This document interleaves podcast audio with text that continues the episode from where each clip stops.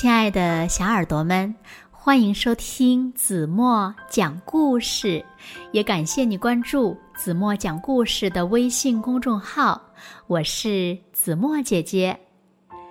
今天呢，子墨要为小朋友们讲的故事名字叫做《月下看猫头鹰》。那小朋友们，你们有没有见过猫头鹰呢？它们长什么样子呢？那你们又是在什么时候和谁一起看到的猫头鹰呢？那如果你没有看见过，也没有关系。今天呢，就让我们一起在月下和爸爸一起来看看猫头鹰吧。小耳朵准备好了吗？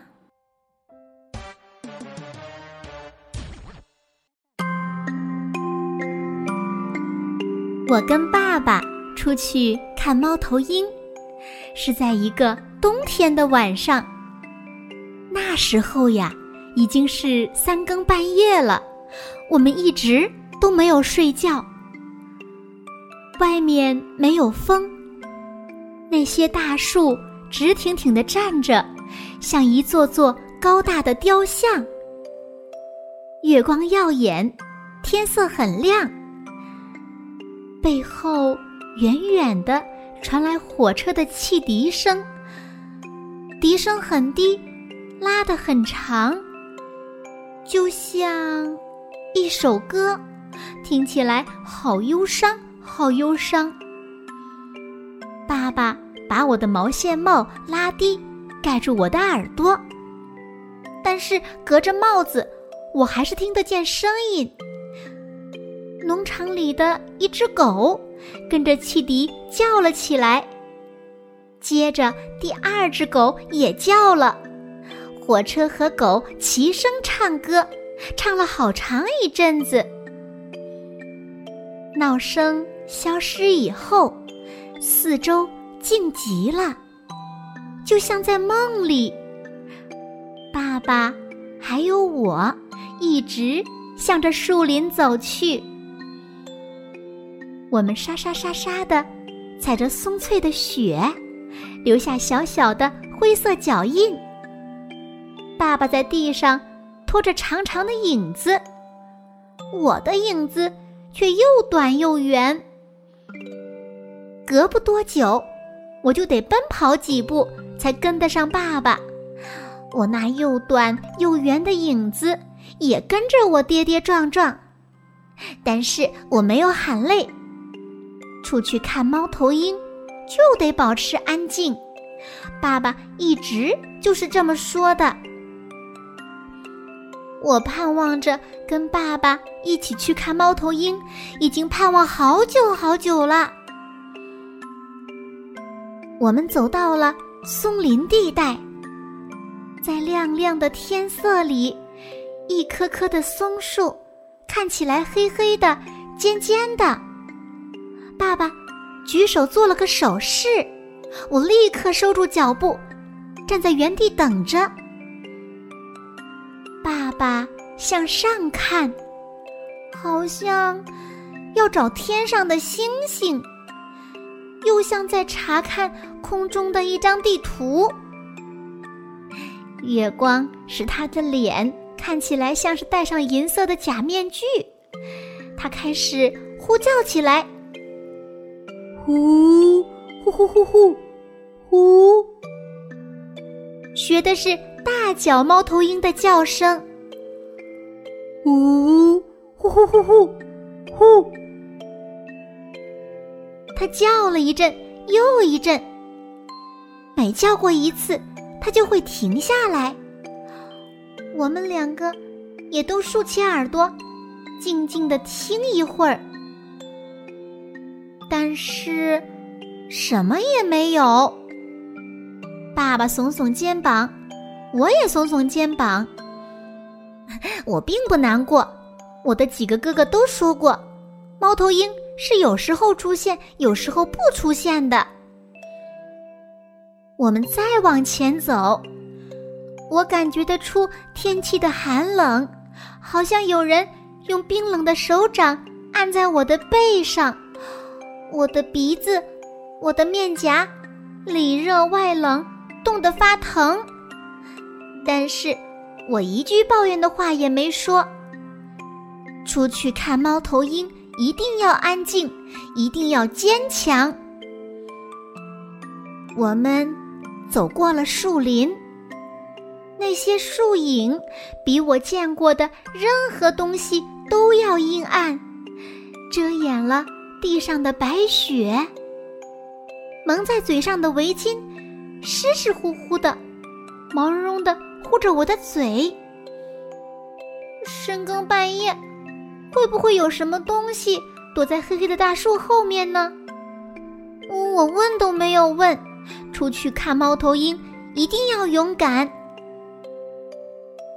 我们来到了黑森林中的一片空地，月亮高高的挂在天空，月光就像对准着空地的中央照下来，月光下的雪看起来。比瓷碗里的牛奶还要白。我喘着粗气，爸爸听见了，做手势让我别出声。我赶紧用手套捂着围巾，围巾捂住我的嘴。我用心的听，爸爸又呼叫了起来：呼，呼呼呼呼，呼，呼，呼呼呼呼，呼。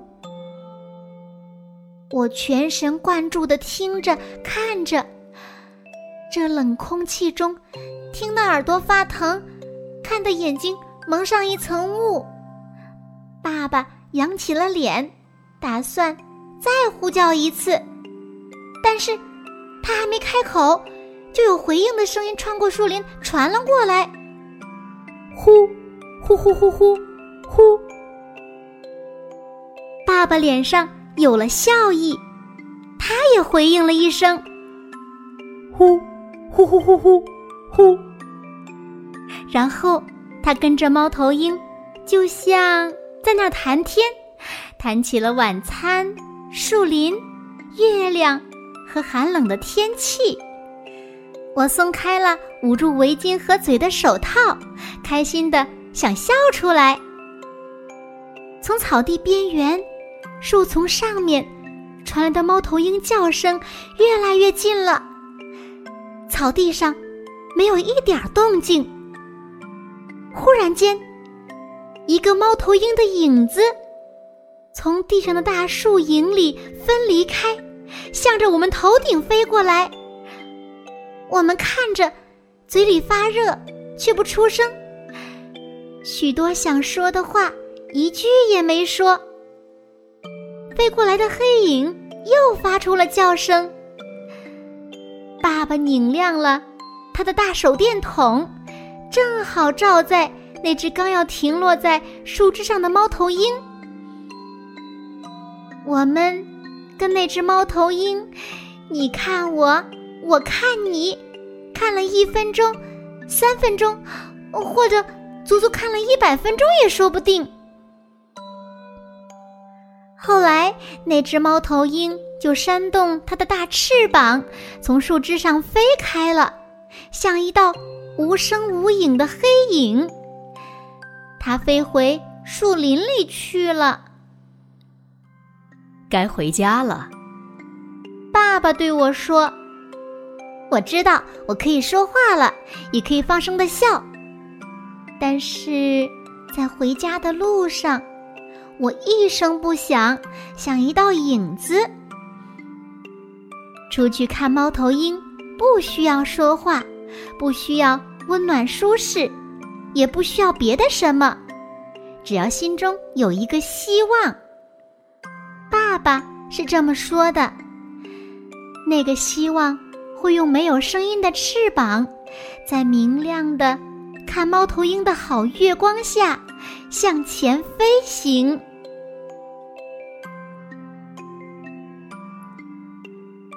好了，亲爱的小耳朵们，今天的故事呀，子墨就为大家讲到这里了。那今天留给大家的问题是：小朋友和他的爸爸有没有看到猫头鹰呢？还有，你们知道想看到猫头鹰一定要怎么样吗？请小朋友们想一想，然后呢，把你们认为最棒的答案在评论区给子墨留言吧。好了，今天就到这里吧。明天晚上八点半，子墨依然会在这里用一个好听的故事等你回来哦。你一定会回来的，对吗？现在睡觉时间到了，请小朋友们轻轻的闭上眼睛，一起进入甜蜜的梦乡啦。完喽。